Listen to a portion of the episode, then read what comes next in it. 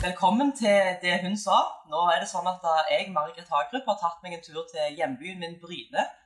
Og det er en spesiell grunn til det, for der er det ei som heter Linda Merete Øie, som driver et fantastisk konsept i Bryne sentrum som heter 'Fra offer til kriger'.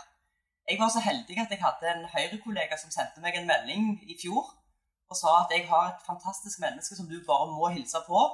Hun jobber med det du brenner for, nemlig inkludering, og jeg vil ta deg med ut på et møte med henne. Og det møtet var jo et av de møtene som faktisk har inspirert meg mest. Med, det gir meg tanker til hvordan jeg tenker om folk, det gir meg tanker til hvordan jeg tenker om inkludering. Og jeg har brukt mye av det som Linda Merete fortalte meg i det møtet. Så Linda Merete, hjertelig velkommen til oss. Oh, takk. Linda. Du må bruke Ja, bare Linda. Bare Linda. Ja. Linda. Du Fortell litt. Hva er dette her fra offer til kriger? Offer til kriger er et sosialt entreprenørskap som hjelper altså, jeg sier Vi normaliserer galskap og hjelper folk tilbake igjen til samfunnet. Men egentlig er det feil, for folk detter jo ikke ut forbi samfunnet. Så det jeg ser etter vi begynte nå med motor og mening, er at det vi jobber med, er påført håpløshet. Og, og ta vekk den påførte håpløsheten og hjelpe folk til en reell deltakelse i samfunnet. Påført håpløshet det er et ord jeg sjelden hører. Ja, men det, det er det det er. fordi at det, det, som er felles for alle som kommer her, er at noen har vært stygge med dem. Være seg mobbing, eh, skolesystem, eh, traume. For store forventninger fra eh, foreldre, samfunn. Eh, misforståtte forventninger. Sånn at det, det er faktisk påført håpløshet fordi at eh, vi har en Jeg tror vi blir fanga litt i for mange muligheter i Norge. Er min, eh, så, så, så jeg tror vi bare vi hjelper folk å finne Ta ned mulighetene. Hva er du god på? Hva drømmer du om? Og så, og så driter vi i alt det. Du kan, du kan bli hva du vil. Det, det, det drukner noen mennesker. Ja, det gjør nok dessverre det. Men hvor, hvor mange er det som er her nå? Nå er det Oi, nå spurte du akkurat på en dum uke, men jeg tror det er 19. Eh, For dette Ja. det er to på vei ut, og så er det noen på vei inn, så jeg tror det er 19. Da er det i hvert fall en god gjeng. Ja, ja, ja. Ja, Hvordan er stemningen her på dagene når eh, krigerne er her? og... Og De, de, nå er de mest på verksted. Så, Ja. så akkurat her på Bryne så er det tålelig. Men når jeg er med på morgenmøtet deres hver morgen. Det, det er helt fantastisk. De er så gode å spille med en gode. Men, men du må fortelle litt om konseptet, for det er vel sånn at de er delt inn i fire lag her. Mm, de, er, de er fem stykker per lag. Fem er perfekte. Det, jeg har jo bare ungdomsskolen, så, jeg er jo så heldig at jeg kan finne ut av ting sjøl. Men det er perfekt på et lag. Jeg vet ikke hvorfor. Ja. Men jeg tror det handler om at det er nok til å få en god diskusjon. Og så er det likevel få nok til å bli savna hvis du ikke møter. Og jeg er jo så heldig at jeg vet verdien av å bli savna. Ja. Og så får de, så har vi fått med oss lokale bedrifter. Eh, både, og LO, eh, Rogaland Næringsforeningen, vi har fått med oss Blokkbergebygg, Rubicon, Jærhagen, Liblik, eh, Nettland og Sparebanken Vest og Sparebankstiftelsen Klepp. Mange gode folk i heiagjengen, har jeg. Ja, og de bidrar med midler, så de, da sier vi til hvert lag vær så god, her har dere 75 000. Og det er litt for at de skal ha noen å skuffe. Det er viktig å ha noen å skuffe. Hvis du ikke har noen å skuffe, og du gjerne føler du har skuffa alle, så må vi gi dem noen nye å skuffe. Og her er det noen som har så tro på dere at de har gitt dere 75 000. Nå skal dere kjøpe, fikse fem motorsykler.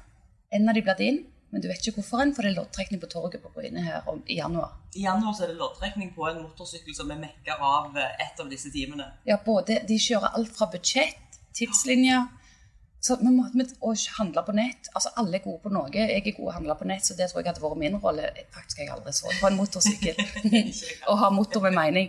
Men, men, men det er nettopp det som er meningen. Ingen kan skru. Du skal være ut forbi. Ingen hos oss skal bli mekanikere. Men det er en veldig fin eh, verktøy for lagbygging, for det er det de jobber med hos oss. Du er aldri bedre enn det svakeste ledd. Svakeste ledd er aldri et menneske.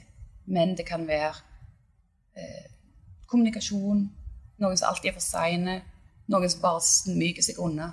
De er i arbeidslivet òg, vi har jobba sammen med de alle sammen. De som alltid smisker til sjefen, de som alltid sniker seg unna litt før tid, og de som alltid kommer for seint. Ja. Så det er noe man lærer i arbeidslivet, og, og at det, alle roller er viktige, og så alltid, aldri, altså alltid bygge opp under det sterkeste ledd. Så dette skal bli, dette skal bli de beste arbeidstakerne på Jæren.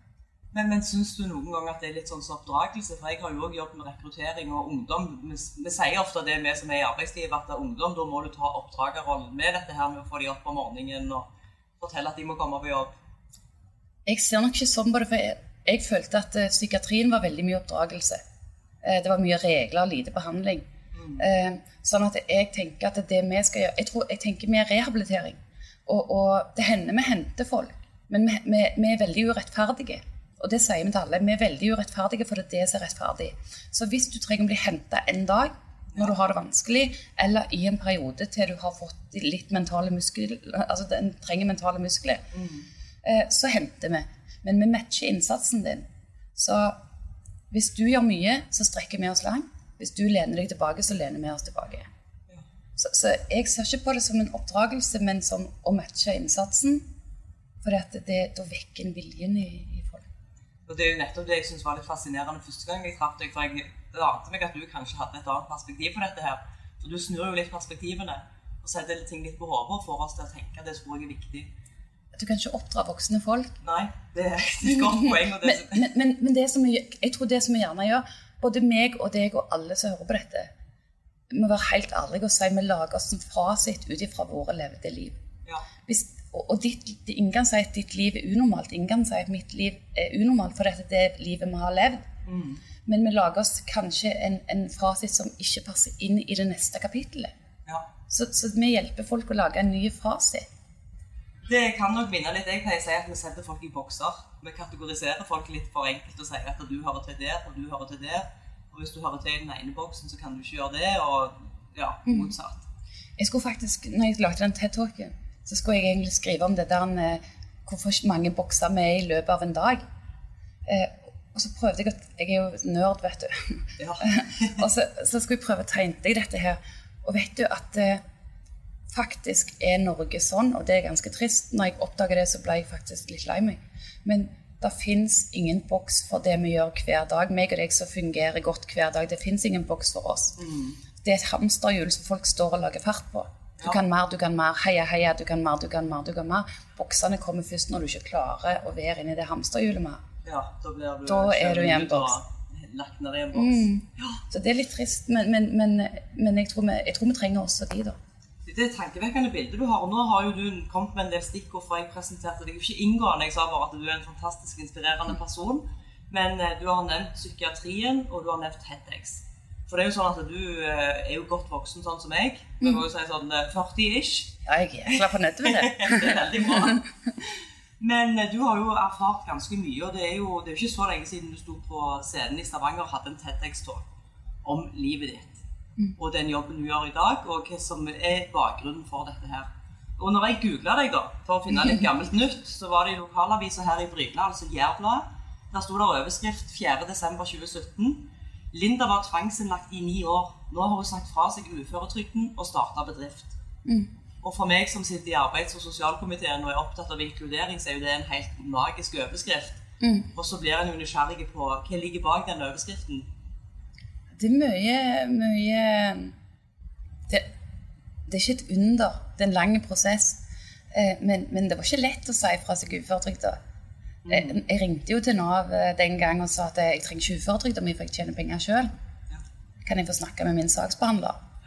Nei, men du har ikke saksbehandler for du er uføretrygda. Og så, ja, men kan jeg få en saksbehandler, for jeg trenger ikke uføretrygda mi mer. Eh, nå er det noen andre sin tur for det. Eh, men jeg hadde, ikke, jeg hadde ikke så mye tid, sant, for jeg, jeg, det var så travelt. Så jeg hadde ikke tid å, å, å, å ringe så mye, for det var veldig vanskelig å få til det der i, i, for det er ulike avdelinger. Ja. Så jeg bare satt uføretrygd over på sparekontoen hver måned. Ja. Og så ringte jeg i januar året etterpå. Så sa jeg OK, hvor mye skal dere ha tilbake igjen? Så, nei, men Det regner vi ut i oktober. Ja, men det er ikke mine penger, sa jeg. Kan ikke du regne? Ja, en sånn telefon hadde jeg aldri fått før. Nei, det Altså, ganske altså, Men så fikk jeg en, en regning, så fikk jeg betalt tilbake igjen det som, det som jeg skyldte, da. Og siden det så har jo du vært i arbeidslivet og Ja, Ja. stort, stort. Jeg hadde en liten periode i, i 2016 hvor jeg måtte ha delvis uføretrygd igjen. Men det er jo det som er så fint, som folk ikke vet, at uføretrygd kan du fryse i fire år. Og for oss som er psykiske skavanker, så hvis vi er stabile i fire år, eh, så snakker vi om psykisk forkjølelse, og snufser du litt, så kan vi gå på jobb, og får du influensa, så er det en sykemelding. Men jeg har ikke en psykisk lidelse lenger. Nei, det er jo fantastisk. Ja, det er veldig gøy. Men du har hatt har utfordringer. Nei, jeg har hatt problemer. Du har hatt problemer? Ja, det Takk for at du sier det. Men eh, hvis vi går tilbake til, til når du var rundt 20 år gammel, for da gikk jo du på skole, har jeg forstått. Eh, Jeg skulle bli musiker. du skulle bli musiker. Mhm. Ja. Jeg, jeg var halvveis lovt en plass i Salford hvis jeg bare fullførte eh, musikk, dans og drama på Lundehaugen, som det var den gang. ja. Jeg hadde gått et år på folkehøyskole. Eh, og så ble jeg eh, manisk. Jeg hadde aldri hørt om psykiatri og sånne ting. Men mani er fantastisk. Ja, jeg savner av det. Det, det er motsatt til depresjon, det er så jækla dyrt. da. ja. Eh, men men eh, jeg spidde av så mye penger, og så var jeg egentlig veldig økonomisk av meg. Og så, når inkassoene kom, og jeg ikke forsto hva jeg hadde holdt på med Jeg hadde, ikke, jeg hadde aldri hørt om mani, aldri hørt om psykiatri, hadde hørt at det var hull i Jervedale. Er- for de som ikke vet det, så er det en sang som går at det der er hull i hjertet. Ja, jeg bruker den i showet mitt. Ja. Eh, For det var alt jeg visste. Og så, så, men så, men jeg, jeg, jeg har alltid vært veldig løsningsfokusert. Da. Så jeg fant jo en løsning. Jeg kunne jo bare dø. Eh, Ja. Og det var faktisk ikke trist engang. Det, det, det er veldig vanskelig å, forklare. Men det, for meg var ikke det et selvmord. Det sier litt om hvor sjuk jeg var. Eh, det var en løsning, og det var kun det praktiske. Det var ikke synd på meg, og jeg kunne ikke ringe til familien og si jeg hadde svidd av en haug med penger. Jeg kunne ikke si det til vennene mine, for jeg forsto ikke hva jeg hadde holdt på med. Skam er jo den eneste følelsen det er ikke medisiner for. Så, så løsningen ble å dø. Eh, da, da, da trengte jeg ikke fortelle, og da hadde jeg ikke gjeld. Eh, så heldigvis ble jeg tvangslagt på Dalbro. Ja, for det skjedde akkurat da. Du var liksom forandret og tenkte at nå du hadde, Ja. eller Egentlig så du, du, du, du slår meg ut til å være en som alltid har løsninger og ser framover. Ja, så det var også en del, ja. som en løsning, bare sånn Vi fikser det. Ja, det, jo, eh, ja, det var helt praktisk, og det var jo en del av det. Jeg har jo vært i barnevernet og, og hatt en del tvang og sånn der. Men nå var jo jeg voksen, jeg var jo 20 år tross alt. Jeg var godt voksen, følte jeg da. ja. Eh, og burde jo Alt det der burde, det er jo for alle. Men, men, så, men så var det liksom det at det ikke var et selvmord, så var det veldig viktig at mamma visste at det ikke var hennes skyld at jeg døde. For det at mamma var jo veldig fin og snill, og jeg hadde veldig god mor. ja. Så tenkte jeg jeg kan ikke ringe og si jeg skal dø, for da kommer de jo. Altså, sånn, jeg var veldig logisk. jeg tror jeg hadde skåret høyt på logisk tenkning. Men så tenkte jeg hvis jeg går til legen og sier at hvis jeg skulle komme til å dø i framtida, så er det ikke mamma sin feil, så vil de gjerne se om jeg har vært hos legevakten når jeg dør. Og så vet jeg jeg blir tilbudt en psykolog. Og så sier jeg at jeg kan jeg komme på onsdag. For det, sant? Alt, det var så Det var praktisk. planlagt og ja. Så, så, men jeg tenkte aldri over at jeg som 20-åring kunne blitt tvangsinnlagt, heldigvis. Jeg, er så, jeg har jo gått fra å være kronisk suicidal til å være livsnyter. så jeg er veldig glad for det.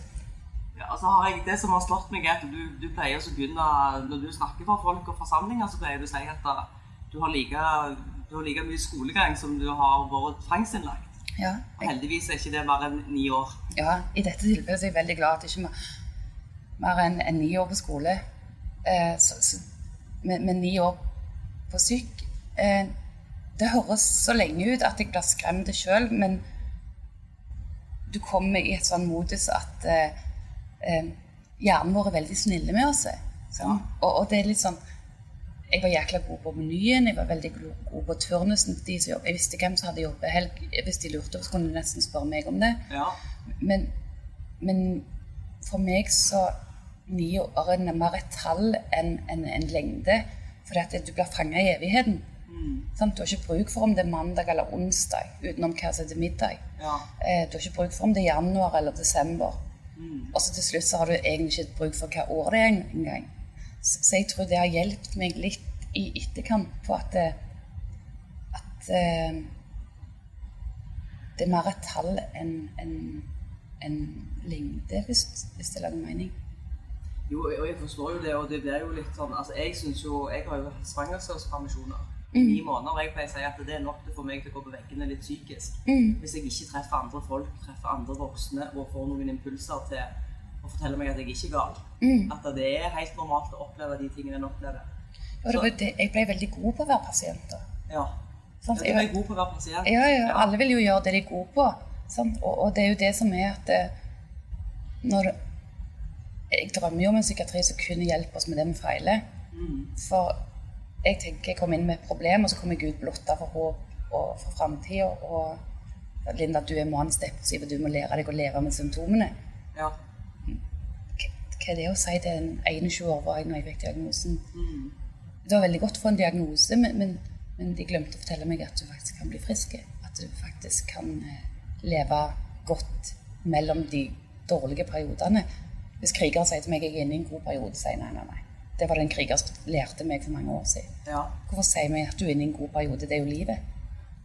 Da sier en jo at det skal ta slutt. Du kan ha dårlige perioder, men resten er livet. Resten er livet. Ja. Så en, må, en er nødt til å snu. Vi må ikke ha den der endestasjonstenkningen. Og hvis vi sier til folk at nå er du inne i en god periode, så, så hvor er håpet? ja. Det tar jeg meg sjøl i at jeg kanskje kan ha sagt det til ungene av og til, at nå har det gått veldig bra, eller dette når det gjelder skolearbeid, så note to self. eh, Ja. Tenk litt over hvordan vi Hør på Eels 'Hey man, how you really living'. Ja. Ja. Ok. Det er er dette er livet. Men eh, du sier at du ble veldig god på å være pasient. Er det der du har tatt dette her med offer, fra offer til kriger? Nei, det, det er jo fordi Det, det starta egentlig med at ei som jeg jobba sammen med i Sandnes kommune, sa Linda du mot alt vi lærer på skolen. Du skulle ikke klart deg så godt, du. Ja. Så var det sånn takk, tror jeg. men men jeg, jeg vet du mente det godt. Det var et Ja. kompliment. Eh, Det er jo bare jeg som er så nerdete. For hun var veldig ok og god kollega og veldig dyktig sykepleier. Men, men likevel så begynner jeg å tenke da er det jeg som er feil, eller det er det du lærer på skolen. ja. For det er ingenting unikt med meg. Og, og hvis, hvis Alle hadde jo gitt meg opp. Jeg var jo så god pasient at alle ga meg opp. ja. Eh, men, men så innså jeg at det var ikke min psykiske lidelse som hadde hindra meg. Eh, det var faktisk at jeg ubevisst over tid hadde gått inn i en offerrolle. Stakka meg litt for deg og si men du glemmer at jeg er syk. Til og med når jeg var frisk, så var jeg syk. Jeg sa jeg hadde angst for angst. eh, Det har jeg lært meg at jeg heller ikke har. Jeg gruer meg av og til for å få angst. Ja. Men, men, men det, det er liksom å bli kjent Og jeg var så redd for å føle. For kriseplaner fulle full av følelser, og, og det er jo livet òg. Mm. Så hva er krise, og hva er liv? så jeg, så jeg, det var en jeg, når jeg så, Og det ligger ganske mye makt i en offerrolle. Um, det var ganske flaut når du innser hvordan folk har gått på nåler rundt deg. ja. Eh, mamma jeg hadde jo en veldig god mor. Eh, vi vet hvor kjekt det er å sette fram ei, ei kake når vi har bakt. ja. Og så snakket mamma med meg på sykehuset men du kan jo komme dagen etterpå. Jeg, nei, først, først ville hun at jeg skulle komme i selskapet. Og så nei, det kunne jeg ikke, for du må huske jeg er syk, jeg klarer ikke, jeg orker ikke. Det, nei, det blir for mye for meg. Mm. Ja, men du kan komme dagen etterpå, så må få kake iallfall. Ja, men mamma, det, jeg vet ikke om jeg orker det. det, det jeg blir så stressa. Jeg, jeg klarer det liksom ikke. For det, tenk hvis at, tenk hvis at, tenk hvis at. Ja.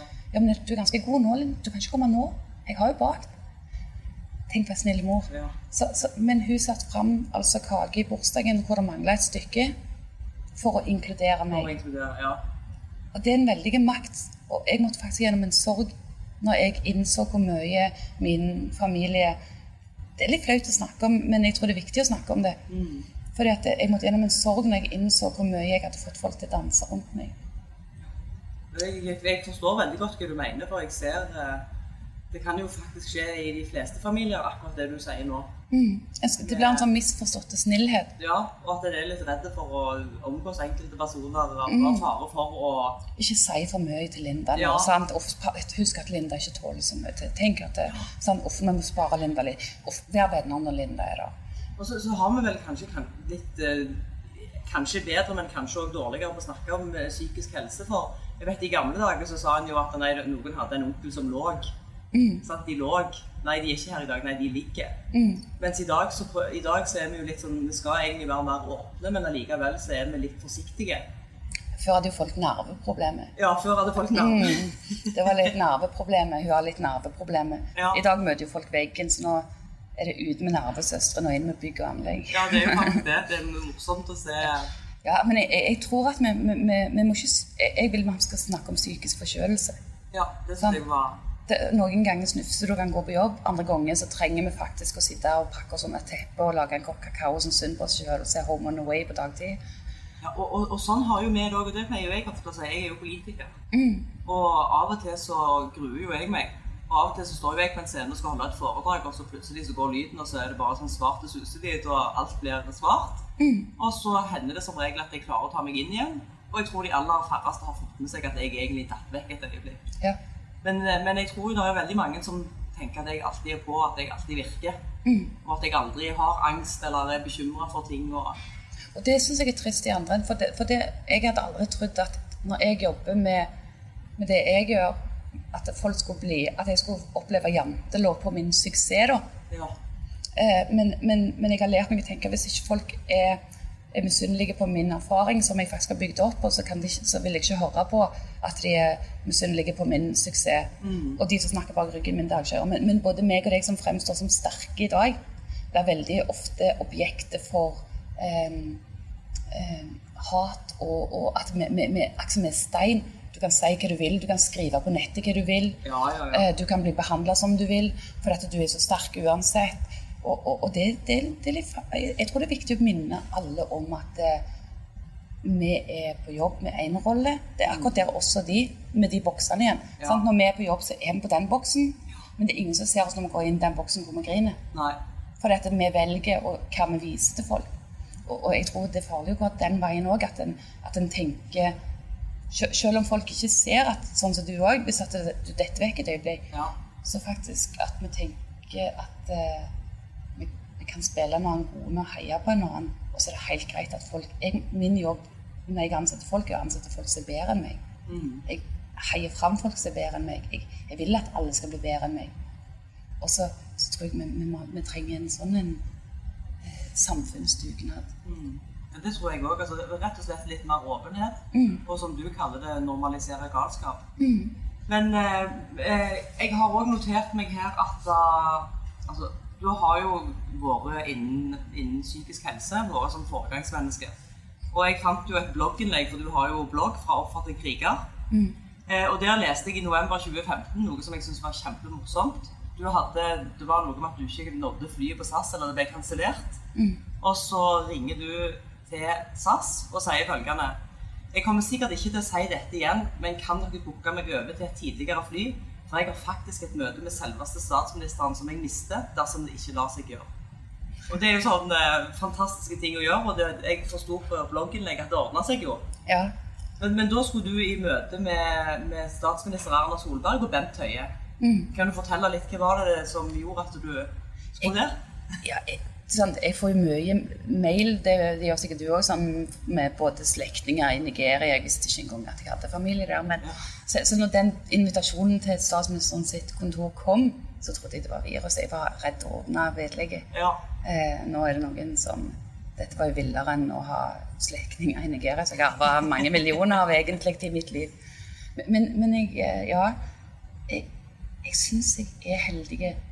Eh, jeg, eh, jeg har ikke bare holdt på og holdt på. holdt på. Jeg har bare snakket og snakket og snakket. Jeg har aldri adoptert noen fagspråk, for jeg er ikke en fagperson.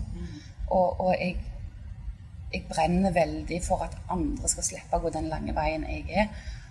Og så har jeg vært så heldig at jeg har blitt lytta til og faktisk invitert inn. Eh, tenk hvis jeg hadde sagt det for ti år siden, hadde jeg sikkert blitt satt på skjermavdeling med grandiose tanker. ja. Mangler realitetsorientering. Ja. Eh, og så nå er det livet mitt. Eh, Ja. det, det er Jeg har lovt meg selv å aldri glemme hvor jeg kommer fra, og jeg, eh, jeg skal løfte de lave stemmene så lenge så lenge stemmen bærer. Og, og, og det, det Jeg setter veldig pris på å bli invitert inn både statsminister og helseminister og inn i LO, og, og at det kommer, som du kommer her, politikere kommer her og har lyst til å lære. For jeg, for jeg tror at hvis samfunnet lærer av våre krigere i, Og da mener jeg alle samfunnslag med å spille han gode, så, så blir verden en bedre plass. Ja, jeg, jeg er helt enig. Jeg er overbevist. Du har jo hatt en fantastisk reise der du rett og slett normaliserer galskap og skaper en vei inn i samfunnet for de som eh, ofte kanskje havner utenfor eller blir lagt i disse her boksene som en har snakket om. Men du er jo òg veldig flink å bruke stemmen din, og da kommer vi inn på neste punkt her med åpen dag på lukkeavdeling. Ja. Som jeg var så heldig å se på, som du har i sammen med Det er vel to ulike partnere som du har med deg på musikksida. Ja, det er Sveinar Hekkjestad som er, så har jeg av og til vikar hvis han ikke kan. Ja, så det er han som er den faste. Mm. Ja, Men eh, fortell kort eh, hva dette her er for noe. Det er Jeg starta egentlig med, med ONS i 2015. Det var oljekrise. Var det ikke i 2015? var det det er olje- ONS er oljemessa. Mm. Ja. Og så var det jo overskrifter i aviser på folk som i verste fall måtte selge hytta si, og noen måtte til og med få seg jobb i kommunen. Og det, det sier seg selv med min jobb, så, så, så ble det litt eh, mm, annerledes vinkling på krise. ja. Um, og så følte jeg krisebegrepet begynte å bli opprykt, og jeg, eh, jeg tok også også spurte ONS, for jeg så ONS ble avlyst. Og det ble nesten sett på litt som en sånn nederlag i denne krisen. Mm. Og da valgte jeg å lage ONS, bare så sto det for omstilling, nød og sult. Omstilling, nød og sult, ja. Så var det fullt hus. Ja. Eh, og så følte jeg at de hadde fått nok. Eh, og så lagde jeg det om til åpen dag på lukkeavdeling, hvor jeg, jeg, prøver å dra paralleller ut og nettopp normalisere galskap og bruke humor som virkemiddel. Ja. Eh, min mening er at eh, folk skal kunne lære å tenke nytt, og samtidig kunne ha lyst til å gå ut på byen og ta seg over litt på. Mm. Eller rus, hvis de vil det. altså. Jeg vil jo bare si at jeg har jo sett, eh, sett denne forestillingen, og jeg kommer sikkert til å se den igjen. og jeg, Det er sjelden jeg både ler og griner, og altså, en føler seg veldig berørt. For dette du, du, trykker på en del knapper, og du åpner en del perspektiv eh, med det du forteller. Så veldig bra. Eh, men sånn avslutningsvis eh, har du noen gang, for dette, dette er jo en liksom likestillingspod òg, altså, har du noen gang følt deg annerledes behandla fordi du er kvinne? Faktisk så har jeg vært så heldig å sluppe det, fordi jeg har blitt så annerledes behandla fordi jeg har så mange andre stempler ja. på denne kvinnekroppen. så, så, egentlig så har jeg en fordel at det, Men jeg, har, jeg, sant, jeg, lever jo av å være mislykka. Så akkurat det med å være dame har jeg kjent lite på. Um, men, men, men, det som jeg kanskje tror at jeg ikke merker litt til, det er at det, jeg er jo en gründer. Og, og de sier jeg er en suksessfull gründer. Mm. Og, og, og, så, og så, samtidig som de savner kvinnelige ledere og kvinnelige gründere, så glemmer de meg. Det, eh, men jeg tror hvis de hadde sett på forretningsmodellen og sett på tallene våre og sett på de som er satt i arbeid, og, og, og, det vi sparer, så hadde de gjerne tillegg i tillegg tenkt at i tillegg til å være både galen og, og mislykka, så er jeg faktisk en gründer som gjør suksess og gir folk arbeid. Og får folk videre til andre arbeidsplasser. Og, og jeg mener at det kanskje hadde det blitt løfta mer fram som gode lederegenskaper, som en kvinnelig leder, mm. enn en at det, jeg, jeg, føler jeg blir tatt seriøst i mitt felt. Ja. Men jeg savner vel kanskje en telefon fra næringssjefen på Jæren, eller både i Klepp og mm. Time, og, og, som vil lære av hvordan jeg har bygd opp bedriften min. Ja. Fordi at eh, dessverre så ser en jo at det er veldig mange Hver dag er det folk som går konkurs. Eh, nå er vi fire år, vi har femårsjubileum i mars eh, neste år. Eh, og jeg savner kanskje litt nysgjerrighet òg på hvordan jeg, selv om jeg er både mislykka og dame på samme tida, hvordan jeg klarer meg som å bygge opp en forretning. Og nå trenger vi drahjelp, for nå er vi klare for å ha lokalavdelinger. Vi vil ha en lokalavdeling i Oslo, de vil ha oss i Agder, de vil ha oss i Bergen, de vil ha oss i Trondheim. Eh, det er veldig vanskelig å formidle som sosial entreprenør. Mm. Eh, men, men folk venter på oss. Folk vil ha kurs. Vi har nå en kriger som flyr fra Sogn og Fjordane til Bryne for å bli med. Ja, Det er ganske utrolig. Det er det, så da ja. hadde det vært bedre å ha en lokalavdeling i Sogn og Fjordane. For det er ikke lufta på Bryne eller Rogaland som gjør at de trenger kurs hos oss. Så, så, så, det savner jeg litt. Og det tror jeg kanskje folk hadde vært mer interessert i eh, hvis jeg var en mann, faktisk. Mm. Men så, så, er det, så, er jeg veldig heldig som har fått investorer, for vi måtte jo bli et ideelt AS òg. For skam deg hvis du tjener penger på å ja, gi omsorg til folk. Ja. Mm, skam deg. Nei, men disse tingene tror jeg vi er helt enige i. Og vi har jo sagt i regjeringsplattformen eh, Granavolden at vi skal fremme sosialt entreprenørskap. Jeg tror jo bare du er jo en av de som er langt framme og har jobb med dette. Og så jobber du innenfor et felt som kanskje er litt tabu. At folk er litt redde for oss å nærme seg og tenke at her må noen andre fikse det, for dette kan vi ikke noe om. Nei, men vi har jo kurs for alle målgrupper. Ja, og, og, det er jo sånn som menn har med kollisjonskurs. For jeg tror ikke menn er feil. Jeg, jeg, tror ikke folk er feil, men vi må ha mer sexy tjenester. Mm. Så what's in it for me? Ja. Um, litt flåsete, selvfølgelig, men, men, men, men, vi må faktisk få folk til å få lyst til Det er kjekkere for en mann å si at de går på kollisjonskurs, enn å si at de går på KID-kurs. Mm. Eller sosial ferdighetstrening. Ja.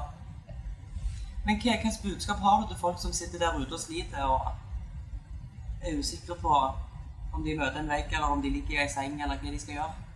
Du må finne ut om du har en psykisk eh, snue forkjølelse eller influensa. Er det influensa, så må du gå til legen. Er det forkjølelse, så må du ta vare på deg sjøl og gi deg sjøl kakao og litt omsorg. Ja. Men, men for all del, så snakk med noen. Folk er tøffere enn du tror til å høre på ting. Jeg tror det, og jeg tror du er en god lytter. for Så helt til slutt så må vi innom Bjørn Eidsvåg.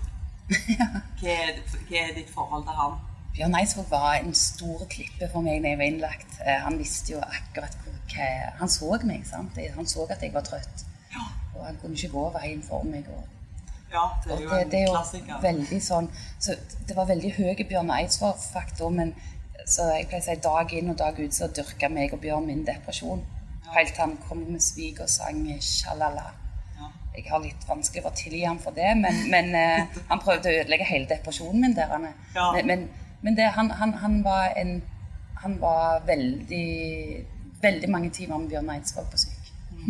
Jeg synes det er fascinerende, for jeg kjenner meg igjen fra ungdommen at jeg har sådd sittet og grenet mine tårer til at jeg ser du har det vondt. Men så syns jeg det er veldig morsomt når sjalala kommer, så er det jo sånn OK. Og det, det, det oppsummerer jo egentlig litt av livet ditt, at du har snudd noe, og at du alltid Du ser alltid på sjalala uansett, og så rydder du vekk alle de hindringene, og så irriterer du deg kanskje litt over Bjørn Eidsvåg som kommer med den, men så, Ja. så er du glad ja, men han det. var en god trøst. Altså, han var jo en god trøst når jeg var det. Ja. For all del, ikke noen sånn under, stor respekt for Bjørn Eidsvåg som, som setter ord på noe som alle kan synge på og sette Ja. på hjemme når de er Kanskje det er det du trenger når du har psykisk forkjølelse. Mm. En, en time med Bjørn Eidsvåg. Men ikke glem å avslutte med sjalala. Ikke glem sjalala. Nei, men kjempe, Det tror jeg er en flott eh, avslutning på denne podden. Tusen takk, Linda, for at du var med på dette her.